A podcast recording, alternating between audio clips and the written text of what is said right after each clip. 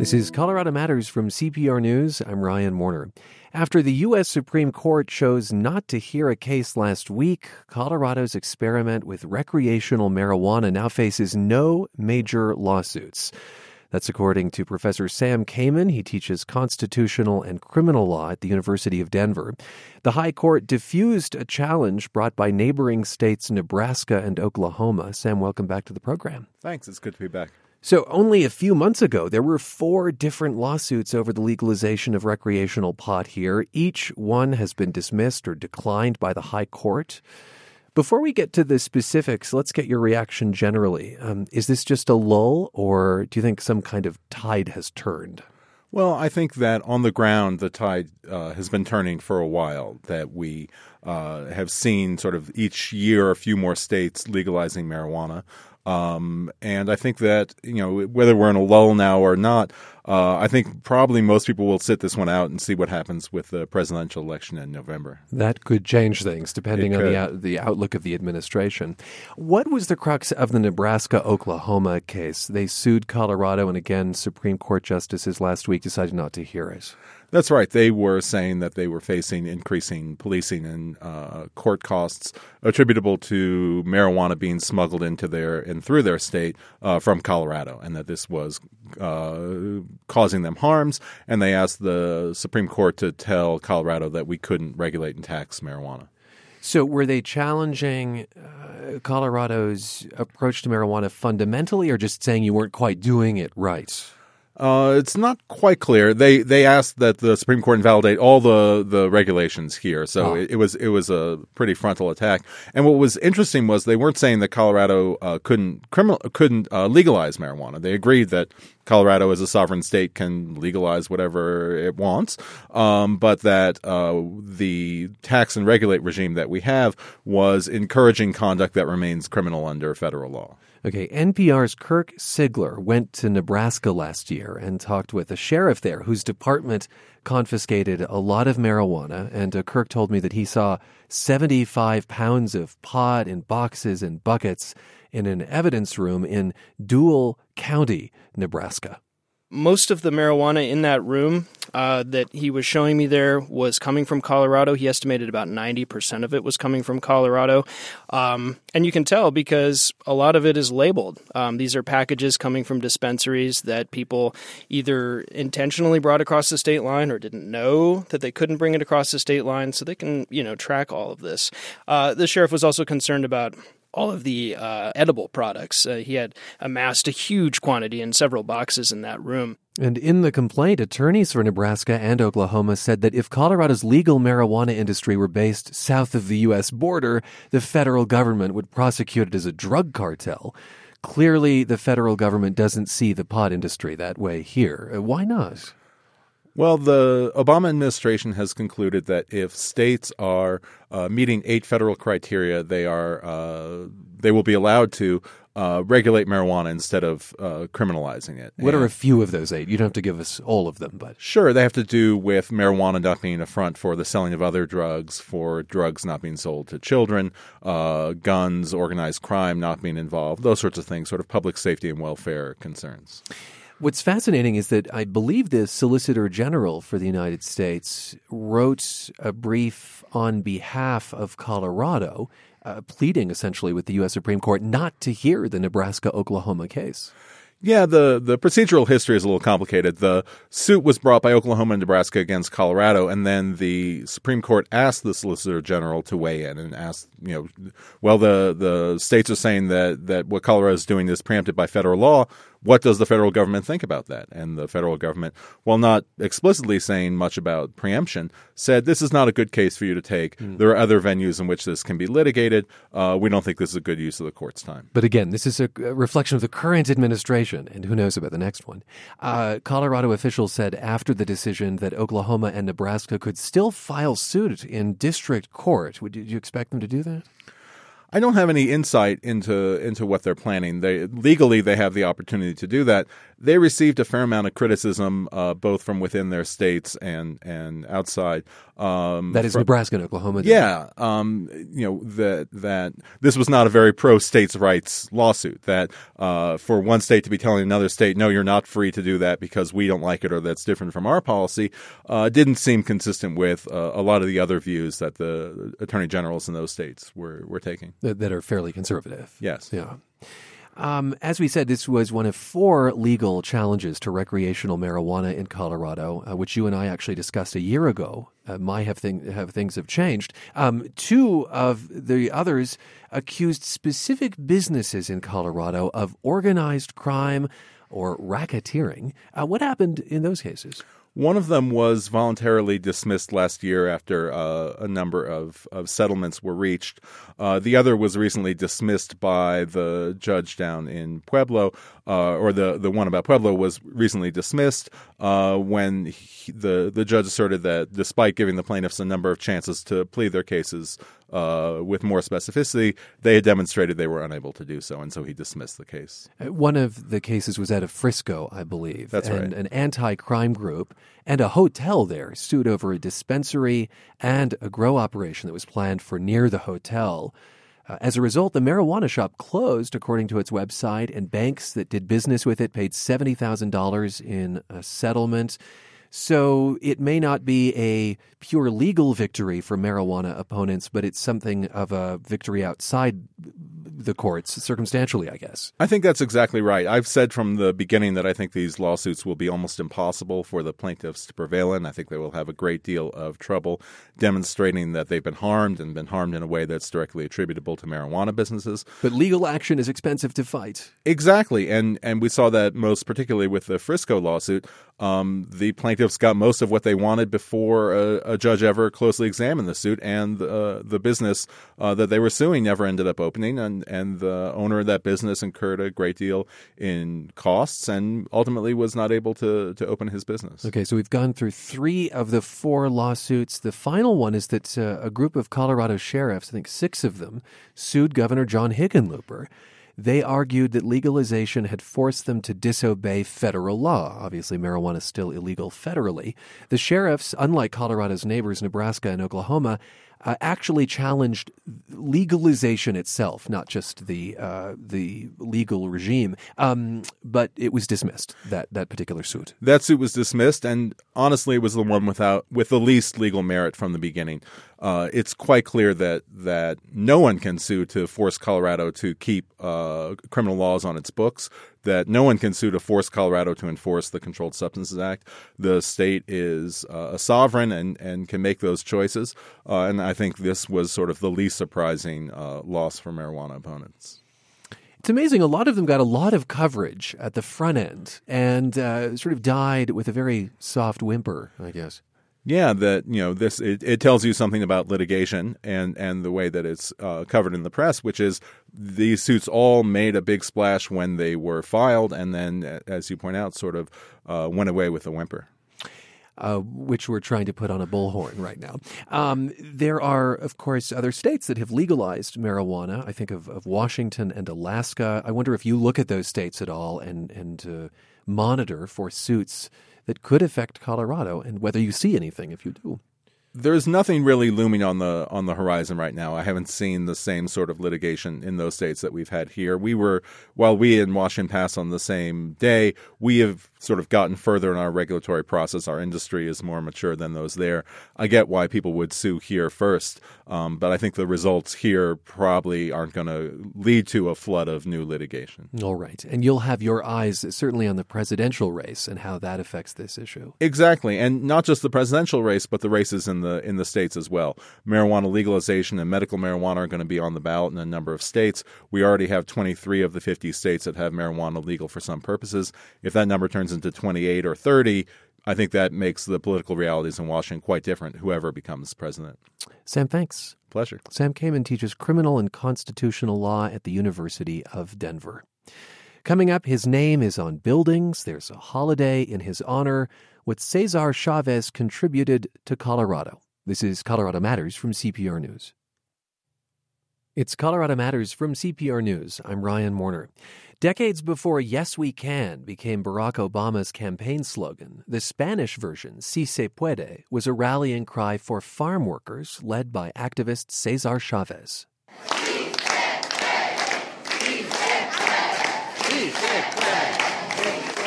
These are children at a West Denver elementary school chanting the slogan a while back. Well, a few years after Chavez began pushing for better conditions at California farms, the idea took root in Colorado's fields. Ramon del Castillo, now a professor at Metro State, worked with Chavez in Colorado in the 1970s. Del Castillo later led efforts to create state and local holidays in Chavez's honor. The holiday marks his birthday, March 31st, but governments recognize it on different days. Denver, for instance, honored it yesterday. Del Castillo spoke with Andrea Dukakis. Ramon, thanks for being with us. Thank you for having me. It's a pleasure to be here. Cesar Chavez founded the United Farm Workers and became famous for leading boycotts against the sale of grapes and lettuce in California. Why did he come to Colorado? Well, he came to Colorado because Colorado is a, a large agribusiness in the state. There were lettuce fields and all kinds of different uh, fields that were in southern Colorado and northern Colorado, and they were employing farm workers at that time. So his union was about all farm workers. It didn't make a difference uh, what group you belonged to or whatever the case was. He was in support of trying to form a union. And what were the conditions like for the workers in Colorado? They were the same as they were in other places. Uh, there were uh, unsanitary conditions in the fields. At times, they didn't have restrooms. The labor was being exploited. They got dirt wages, and uh, they were being sprayed with pesticides at that time as well. And who were these farm workers? Farm workers, by definition, follow the crops. So they were from different parts of the Southwest and other parts of the country that would get in their vans and get in their automobiles and they would follow the crops from Michigan into Colorado to Texas to California and other states that had big agribusiness going on. Was there something about Chavez's background that propelled him to advocacy? What really guided him was his passion and his love for people that had been exploited. That's his background. He had come from a working class farm worker background. And when he got out of the military, I mean, they had lost their property in Arizona and his family had been relegated to farm worker status. And he then clearly saw exactly how they were being exploited. And what specifically did Chavez do for workers in Colorado?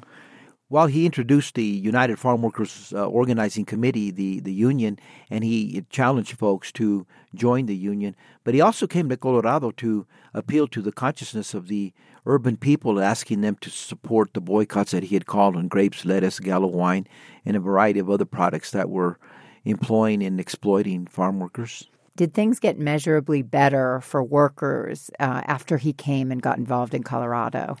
I believe so because farm workers in general had been abandoned by law. The the labor the Wagner Act prohibited farm workers from collective bargaining, and what he wanted was for them to have a choice about the union that they wanted to be represented by, but also involvement in the collective bargaining process, which simply means that you have the right to choose a contract and the working conditions that you're willing to to be employed from the owner of the fields. So that's really what he brought was he he brought the consciousness of, of the importance of unions to working class people that had been started since the latter part of the 1800s. And the Wagner Act, when did it pass? I believe the Wagner Act passed in 1936, and what that did is that didn't allow farm workers to collective bargain. Eventually, you came to know Chavez. How did that happen? I met Chavez the first time it would have been about 1973. At the time, I was had been appointed through the United Mexican American Student Organization (UMAS) to spearhead the lettuce boycott on the college campus and work with other leaders in northern Colorado. So our our function, our goal at that time was to get head lettuce off campus. At the time, we did it through a variety of methods, and one of them was to debate the Teamsters Union that had signed sweetheart contracts with with the growers and with uh, and, and therefore not giving workers the right to choose. And Chavez came down to talk to us about our organizing, what we were doing. He came down as a guest speaker, but we spent time with him because at that time we were all running the boycott collectively as a as a group. And what struck you most about what Chavez was saying at the time? Nonviolence, I had been drafted in 1969. I spent a short stint in the military, got out on a on a bad leg, and saw what violence could do at the time that I was in. And when he came and he spoke about nonviolence as a an effective method of uh, creating social change, it, it just struck my heart real real deep and made me realize that there were ways of getting involved without having to harm others. I understand one of the means he used of protesting was fasting. How effective was that? He fasted for 25 days in 1968. It was a spiritual message that in order to achieve social justice, you had to give up yourself. And I think he did it through fasting, which at times very dangerous for his health. I went on a fast during the time I was in college. It was for 17 days, and it was extremely difficult. I had to get off of it because I knew I had to finish school for one thing. I do remember one time doing a presentation in a class during the fast, and I completely lost my memory. And the professor mm-hmm. had to mm. come up and say, Are you okay? She knew that I was on the fast, and I said, I don't remember. Do you feel like it accomplished something?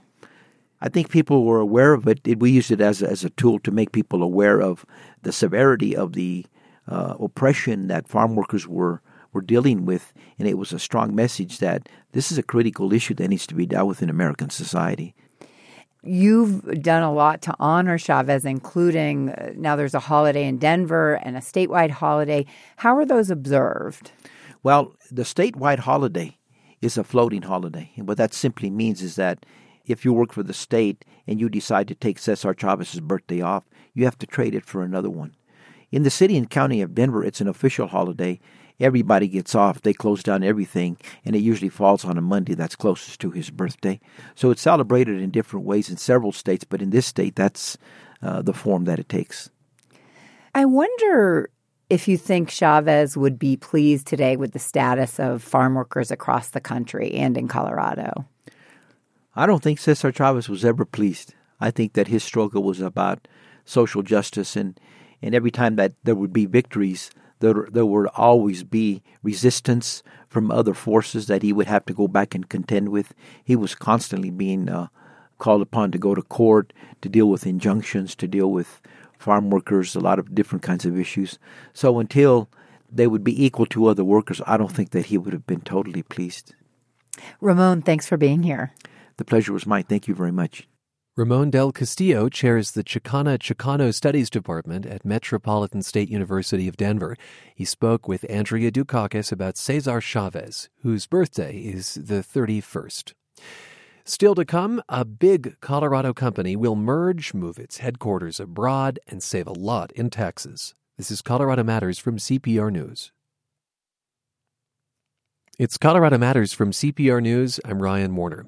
Colorado will lose the headquarters of a big company this year. Englewood based IHS, a research firm and data provider, announced last week it will merge with London based Markit and move its main offices to London. This is an example of an inversion, says Washington Post reporter Renae Merle, where a company gives up its U.S. citizenship and saves on taxes. IHS will tell you the move is about more than that. And uh, Renae is on the phone with us. Welcome to the program. Oh, thank you so much for having me. So, IHS says some key jobs will stay in Colorado, but they're not sure how many yet. How much will this merger save IHS in U.S. corporate taxes? Well, it's not completely clear yet, but it'll be at least, from um, my research, like 200 million. Um, and and they're going to save it in, in several different ways. One, they're moving overseas to a jurisdiction with lower a lower tax rate. The United States has one of the highest tax rates in the developed world, 35 percent. It's much lower in most places overseas, including London. Also, um, IHS is one of um, uh, you know a number of companies that has been doing something uh, what I call just building a large stash of overseas profits. So typically, if you are a company, you earn um, some profits overseas, you bring it back to the U.S. and then you pay the U.S. taxes on it. And they have not been doing so. They have not, have not been doing so. They've been leaving those profits overseas, um, where they won't be taxed in the U.S. A lot of companies are hoping that the Obama administration, the Treasury, will um, put in a tax holiday so they won't have to pay as high taxes, and Congress hasn't acted on that. And so they leave them overseas. By moving its headquarters overseas, um, uh, IHS can avoid paying the U.S. tax on that and get easier access to that money. And in the future, um, when they make um, earn profits overseas, they're going to be able to avoid um, you know having to pay a U.S. tax on it as well. And Renae, you contrasted the U.S. corporate tax rate, which is at about 35%, with that of other countries. Uh, you report that in the UK, it's in the low to mid 20s, so a substantial yeah. difference there. And yet, IHS will say this is not primarily about taxes. IHS markets say the deal is, quote, a strategic merger driven by strong business logic, that it will expand their customer base and save money in other ways. Uh, they even dispute that this is an inversion if you use the Treasury Department's definition. So why why do you plainly call this an inversion? You and and uh, many other reporters, I'll say, help us understand that and what an inversion is, perhaps. So, sure. Um, uh, IHS is really kind of hanging its hat on a technicality. You know, to be considered an inversion under the t- um, technical treasury rules, the um, U.S. company must own 60% or more of the, um, oh, you know, the new company created through the merger or the acquisition. Um, in this deal, IHS will come under um, under that cap at like I believe 56 or 57 percent. It's the same thing that Pfizer did when it did its big inversion. You know, they made sure that their ownership stake would be at like 56 percent. Um, is what Johnson Controls, another U.S. company that's moving to Ireland, um, did. They made sure they came under the 60 percent cap.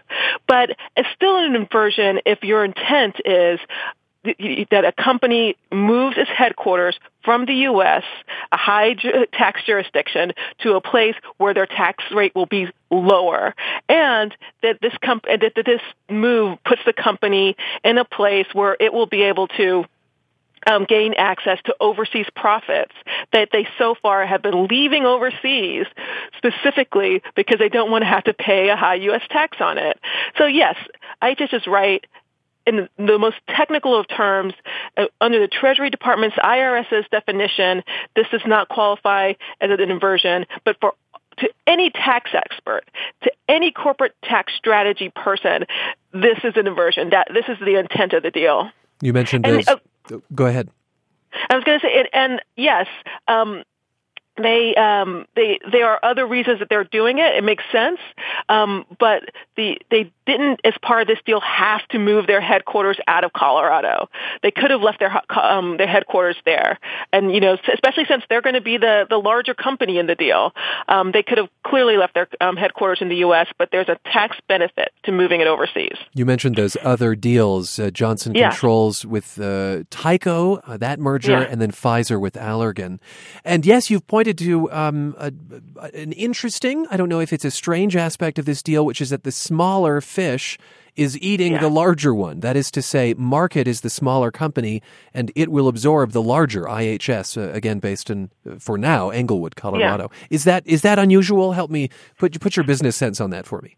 No, that that is a that's another telltale sign that this is an inversion.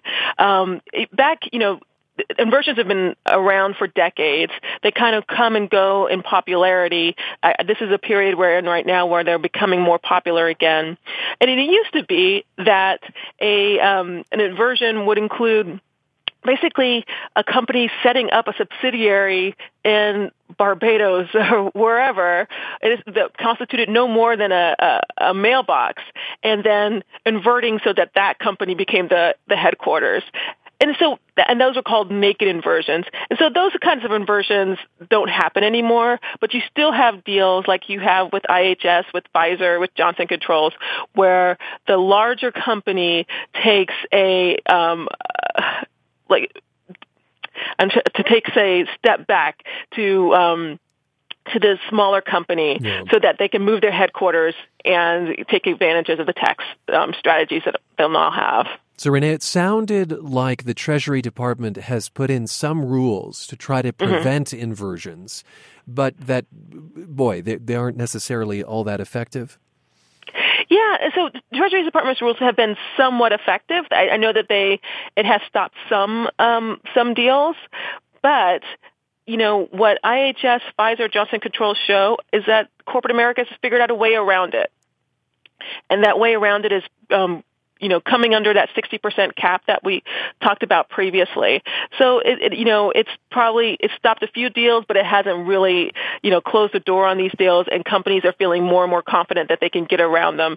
Um, Treasury said that they continue to look at ways to do this, but that is really up to Congress to make substantial progress on this issue. And Congress, you know, which is also disgusted by these um, inversions, just really hasn't done anything about them. This has been fodder, certainly for the presidential campaigns. Uh, I, I, just want to push back a little bit. Are mm-hmm. are inversions necessarily a bad thing, as as some politicians would have you believe? That is to say, if if I'm an inve- if I'm an investor in IHS or mm-hmm. in, in Markit, and and the company in which I have invested has just saved a boatload of money, mm-hmm. uh, doesn't that you know lift some up? You know, I, I think that's a really good point. And people should remember, even as we talk about inversions and they're such a controversial issue, it's not illegal. Um, it, and, you know, if Congress wanted to make it illegal, it could, but it hasn't. And um, it, for a lot of companies, it just makes good business sense. If you're trying to, you know, give your shareholders the biggest um, profit possible, lowering your taxes is one way to go. It's uh, it's like almost a, it's not a, a game, but it's like a, a game of finesse. I want to say being able to massage the corporate tax code, and that's what it's there for. You have lots of tax attorneys around Washington and New York who can help you lower your taxes, and none, you know, you know, obviously you have to uh, color within the lines, but you know, an inversion in itself is not illegal. Um, you can look at even IHS's um, uh, stock since they announced this um, deal. Their stock is up. Um, you know, when Pfizer talks to its investors, they want to make sure this deal is going to happen because it'll lower um, lower their taxes and give them more money to do research, more money so they can invest in other things. You know, um, so uh, to the extent that um, you know, obviously some, uh, I know that both Hillary Clinton and Bernie Sanders and even Donald Trump have come down on companies for doing inversions. One is not illegal, and two, in a lot of cases, it probably just makes good business sense. You're speaking with Renae Merle of the Washington Post. She covers Wall Street. And, uh, you know, I suppose there's the, the question of stopping inversions by perhaps making them illegal or changing, uh, I guess, some of the ownership rules. But there's also the question of should the United States lower its corporate tax rate mm-hmm. so that they're, they're not so attractive. And um, where, where does that stand in general? So it's interesting. This is one of the few issues that both Republicans and Democrats in Congress agree on. They all believe that the 35% corporate tax rate in the U.S. is too high. Then, but where they come to loggerheads is how do we address that? One, there isn't a number. No one can seem to agree on. Okay, it shouldn't be 35%. So what should it be? Um, should it be 20%? Should it be 25? No, there isn't much agreement on that. But two, should this be a part of an overall overhaul of the corporate tax code, which would be really complicated and take quite a while? Or should we just go in and do uh, one thing and lower the corporate tax um, tax rate and just mm-hmm. start there. And so there's like differing opinions on that. It's, you know, uh, it's a bipartisan issue that the corporate tax rate is too high, but how to address it, that's where things kind of fall apart. Very briefly, Renae, in just the last few seconds, um, do you expect more inversions in the near future?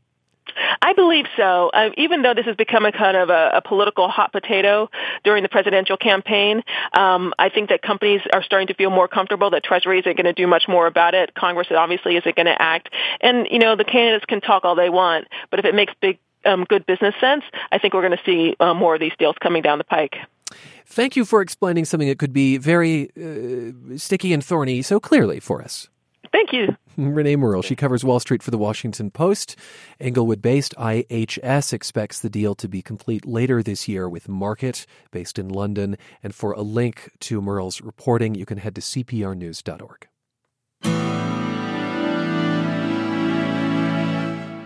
A child's risk for obesity is related to his or her address.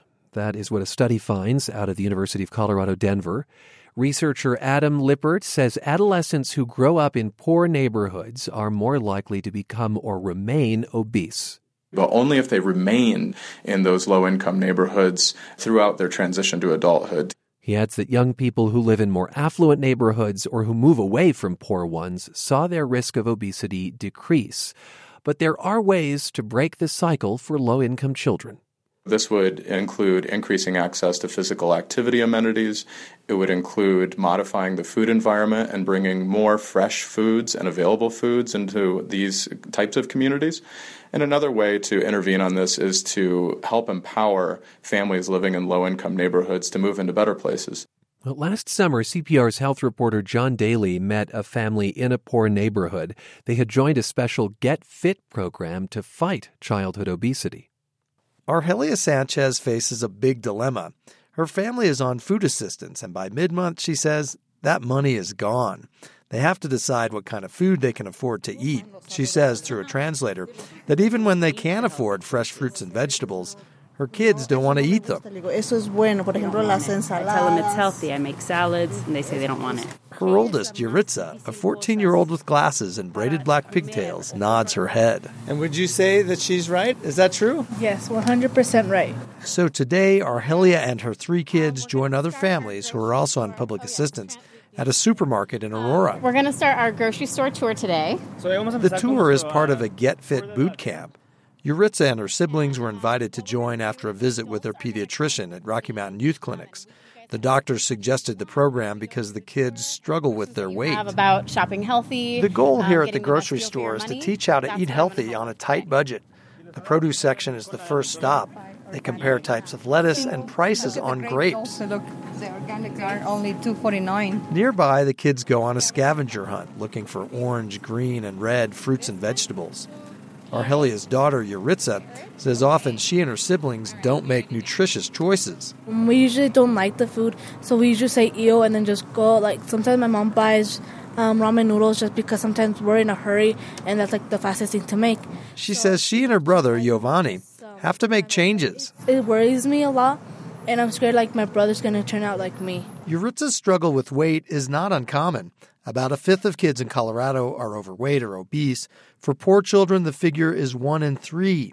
It's even higher for those who are black, Hispanic, or uninsured. Dr. Shale Wong is a professor of pediatrics at Children's Hospital Colorado. She says many families don't have access to healthy, affordable foods. Poor neighborhoods often don't have stores nearby that sell healthy choices. Low income parents can work long hours, so cheap junk food is often the first choice. There is a definitive connection between low income, hunger, and obesity. Children's and a number of other Colorado institutions have launched programs to help. There are cooking classes to teach how to make healthy meals. There are efforts in schools where kids can earn discounts at stores by developing good habits. Shoulder rolls. Side. On a recent sunny Saturday, another Get Fit group warms up for the Colfax 5K. Brianna Ramirez and her seven year old daughter Evelyn are here. This is Evelyn's first race. She proudly reads the number on her bib. Two, one, five, three, four. Colorado's kids rank in the middle nationally when it comes to physical activity. Poor children are far less likely to be physically active. Families in this program learn to work exercise into their regular schedules. Ramirez says she signed up Evelyn for this class after a checkup. My daughter's weight is an issue. She is overweight, and I just want to make her healthy, get her fit. So that's why I joined. I'm really concerned about her. Three, two, one, go! Evelyn and her mom take off with thousands of others. An hour later, they cross the finish line, arms in the air. My goal is that I keep exercising and eating healthy. Deb Fetterspiel manages the Healthy Kids program at Children's. She says programs that teach healthy habits are about prevention. Every day, they're going to be faced with choices. How do we equip them with the tools and skills that they need to make those healthy choices? Children's Dr. Shale Wong says only a small number of the state's poor kids participate in these programs. They're relatively new and not in many communities. However, Wong is convinced they do work. There's every reason to believe we're starting to turn the corner.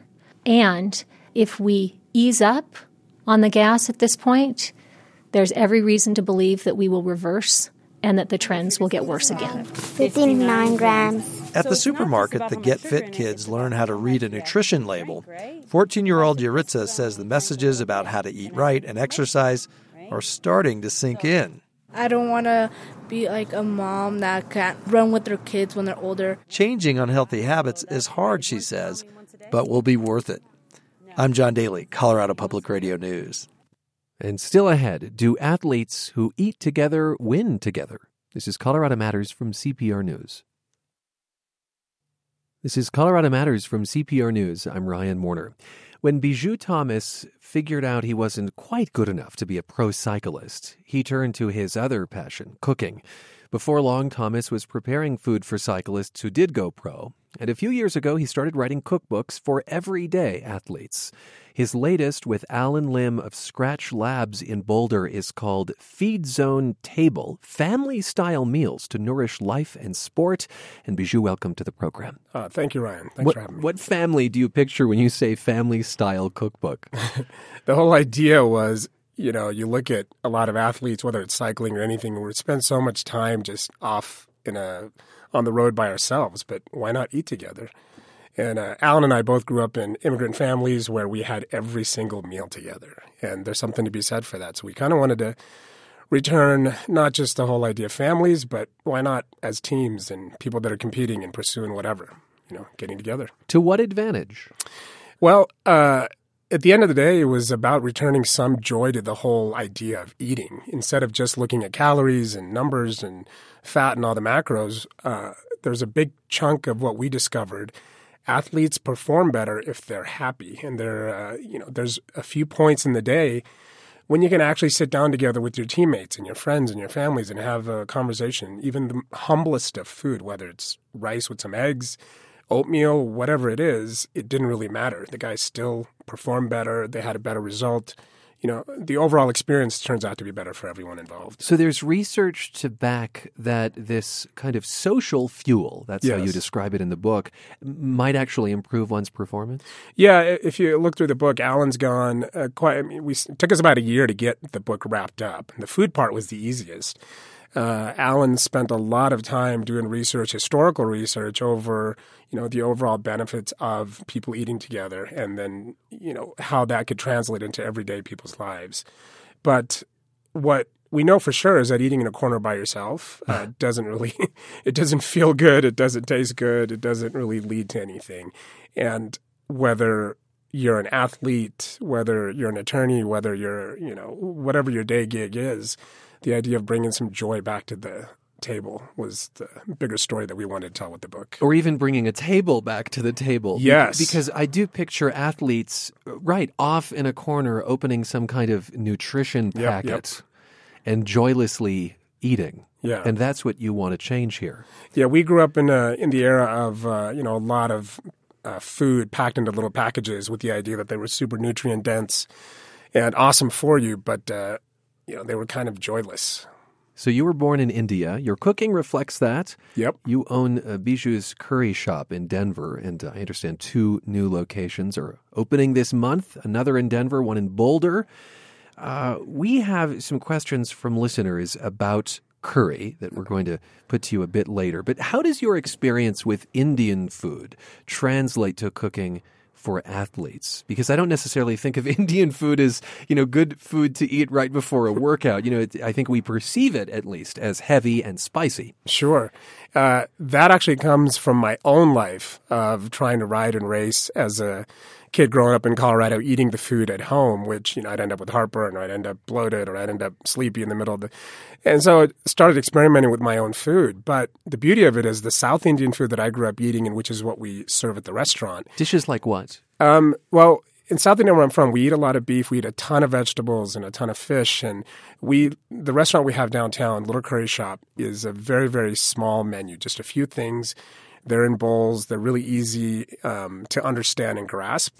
Uh, we do a really spicy chicken dish, a spicy vindaloo. We do some beef, and we do some amazing uh, vegetarian stuff. The food that I grew up eating, unlike what most of us think of as you know the buffet food, there isn't any cream or butter or any thickeners added to it. So the food is really bright and vibrant and bursting with flavors, which then ties into the feed zone and our cooking for athletes, which the intent was to keep the food really simple and delicious and bright, a lot of colors and textures and flavors. It's interesting because in the book you say that there should really be no fundamental difference in how athletes and non athletes eat. Yeah. I mean, I think we've created in many ways this kind of bifurcated yep. world where athletes are are gods and eat one way, and and us mere mortals eat another. Uh, but you're trying to blow that out of the water in some respects. Yeah, I think uh, it makes more sense when we complicate things. And at the end of the day, athletes are just normal people who train a lot more, who work out a lot more, or whatever their thing is. So for us, it was just simpler to treat athletes in whatever their pursuit was as normal human beings, just like us. So we went around creating recipes and ideas for food with everyday common ingredients, stuff you can buy anywhere on the planet, and make a really simple dish with two or three steps. And the only thing the difference for athletes are the calories, how much they consume, the time of the day they consume. Beyond that, the food should be just normal everyday food. Back to your experience uh, as a young man, you didn't have refrigeration or electric stoves where you grew up in India. Yeah. How does that influence the type of cooking you do today? Uh, well, uh, I was I come from Kerala, which is in the south end of India. Uh, we didn't, you know, our homes back then very simple, uh, very simple, humble upbringings. No running water, no electricity. Uh, you know, but that's what we knew, so it was amazing. The beauty of that is it makes you really creative, and it makes you, you know, kind of like a MacGyver when it comes to figuring out how to get stuff done. And, you know, along the way, Allen and I have cooked for groups in the middle of nowhere, out of hotels, out of the back of pickup trucks for 50, 100, 500 people. That's where growing up in the jungle, you learn, you get your training there, you learn how to cook. So you came to Colorado, and as you said, you, you did some competing in cycling on a Yep. junior level.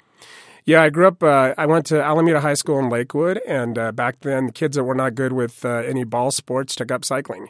Um, so there was a handful of us that completely could not make friends or play with any basketball players, and there's a few of us that raced and rode bikes. I grew up in the same era as a junior. Was uh, Jonathan Vaughters from here in Denver? you Oh, know, yeah. huge influencer in the cycling world, um, and quite a few other guys. Uh, Robin Thurston went on to start Map My Fitness, Map My Ride. We were all juniors at the same time here in Colorado, and we grew up racing together. And you were all outcasts? No, no, we weren't all outcasts. We just uh, we had each other. Okay. If we didn't have each other, Then we you wouldn't would have have had much. And what was the cycling culture like back then? Did it look very different from today? yeah, absolutely. Back in the you know, I started racing in '85. Uh, in the '80s, the only people that had road bikes were pretty much. Uh, you know those special people that had road bikes. You can now go open up anyone's garage and fi- fi- find a five thousand dollar road bike in there. So it was more of a very specific subculture of people that rode. Now it's pretty much everybody has it and everybody gets it. Um, so growing up in the 80s was definitely, you know, it, it was really cool and fun because we were discovering the sport as well. You're listening to Colorado Matters. I'm Ryan Warner, and we're speaking with cyclist turned chef Biju Thomas, who has the Little Curry Shop in Denver. More locations are opening up in the city and in Boulder as well. And with Allen Lim, he has written The Feed Zone Table Family Style Meals to Nourish Life and Sport. And the family he's thinking about isn't just the nuclear family, but families of athletes that can get together and eat together. Uh, so we have a few of your recipes at cprnews.org, including one for chunky guacamole. Yeah. Does guacamole really need to be improved upon? Ah, good question, my friend. Um, what we found with the Feed Zone books wasn't that, uh, you know, we weren't really reinventing anything. It's all just food. Uh, but a lot of, for us athletes, especially really young guys and young people getting into sport, we were just giving them ideas and more than anything, giving them permission, you know, telling them, hey, it's okay to have really amazing, delicious guacamole, or it's awesome to have this at lunch or breakfast or dinner or whatever. That's actually the first recipe that we cooked and photographed for the Feed Zone book. Um, and we finish it with some charred onions on top. There's every fresh vegetable you can find. We put sweet corn in there, sweet peppers, a bunch of this, a bunch of that. The idea was to add texture and layer um, without, you know, anything synthetic. It was just pure, beautiful summertime food. And is it purely about texture, or are you making it a more well rounded dish by adding those things to avocado? Uh, for me personally, it's about texture because eating avocado by itself, the texture gets a little bit um, tiring. But if, that's why you know we like chips with avocado with guac because the crunchiness allows us to eat more of it. But if you're going to use that as a meal substitute, adding in some fresh uh, sweet corn that bursts a little bit, or some coarse salt, or some crisp onions, all of a sudden the texture changes, which means you can actually consume more of it for calorie or have it at a different time of day. Mm. So the texture does matter. Yeah, I can imagine eating the corn and having those uh, brilliant little explosions Exactly. in your mouth.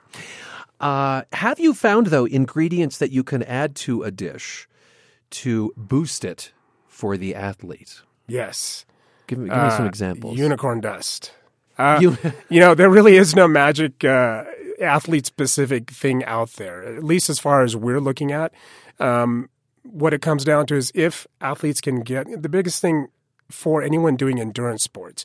If you're out there doing an ultra marathon, if you're out there doing your first Ironman, it isn't a matter of finding the right food. Often it turns into can I eat enough of it to get the calories that I need? So that's where eating food that has an array of textures and a little bit of salt and a little bit of lemon juice for acid, that actually allows you to consume the quantities that you need to get the calories that you need. But you know, there's anecdotal, um, you know, information on this nutrient or that ma- thing that pops up from week to week to week. Yeah. But at the end of the day, it's just find something that you can actually make and eat yourself and be happy with. That's pretty much the end of the day, the everything that we're coming up with. I think of the mixed bean curry. We have a recipe for it at cprnews.org. Out of all the curries you make, uh, given that you have the curry shop uh, with your name on it, um, why did you pick the mixed bean curry for the book? We have found that um, even people that are heavy meat eaters uh, lately, the trend has been that a couple times a week, a couple times a month, people are eating less meat or looking for some really substantial vegetarian options. The reason I went for the mixed bean one specifically, you can either soak dry beans, make it from scratch, or get good quality canned beans and literally have an amazing curry dish that you can make in about 10 minutes. It's some dry roasted spices, some coconut milk, some fresh chopped peppers and cilantro, and some beans, and all of a sudden you've got this ridiculously beautiful dish. Well, you may have already answered a question that we got from a listener. Grant Berry of Denver asked, What's the best way for a bachelor to make some quick curry? Aha! The old stump the Indian guy portion of the show. um, we would never put it that way. the uh, for anyone cooking with spices at home, uh, whatever you know, you probably have some sort of a curry mix in your cupboard somewhere. Don't just throw it into your bowl of water or into whatever. Okay. Toast it a little bit. You want to begin with a hot pan. Toast it. You'll start smelling all the spices kind of coming around the room. So toast it, no oil. This is just a You can mi- do both. okay. So either dry toast or a tiny, tiny little bit of oil that kind of brings all the flavor out. Then add in your ginger and garlic and peppers and whatever magic stuff you want to add. And then finally finish with your main ingredient. Ah. It's super simple. Don't overthink it. Uh, but I've made that mistake a lot, just dumping the kind of uncooked curry into Yeah, the yeah. dish. Okay, Think very about helpful. curry and spices this way. They're all just sawdust. They're basically tree bark, uh, you know, seed shells. It's all sawdust. It's all just going to taste bitter. We uh, also heard from a someone who describes himself, at least, as a curry expert, Brandon Johnson. Yes, Brandon, I should hire you. Okay, he recommends making a curry lemongrass sauce. Do you ever lose, use a lemongrass? Uh, in Indian food, specifically South Indian, we don't really work with lemongrass, um, but I do love good Thai and Vietnamese food where they do use a lot of lemongrass. It's delicious. It's nice and bright and green and floral. It's beautiful. Well, thank you so much for being with us. Absolutely. Thank you. That is Biju Thomas. He's the owner of Biju's Curry Shop in Denver and soon Boulder. He's also the co author of the new Feed Zone Table Cookbook with Allen Lim. You can find recipes, as I said, and photos of dishes at cprnews.org.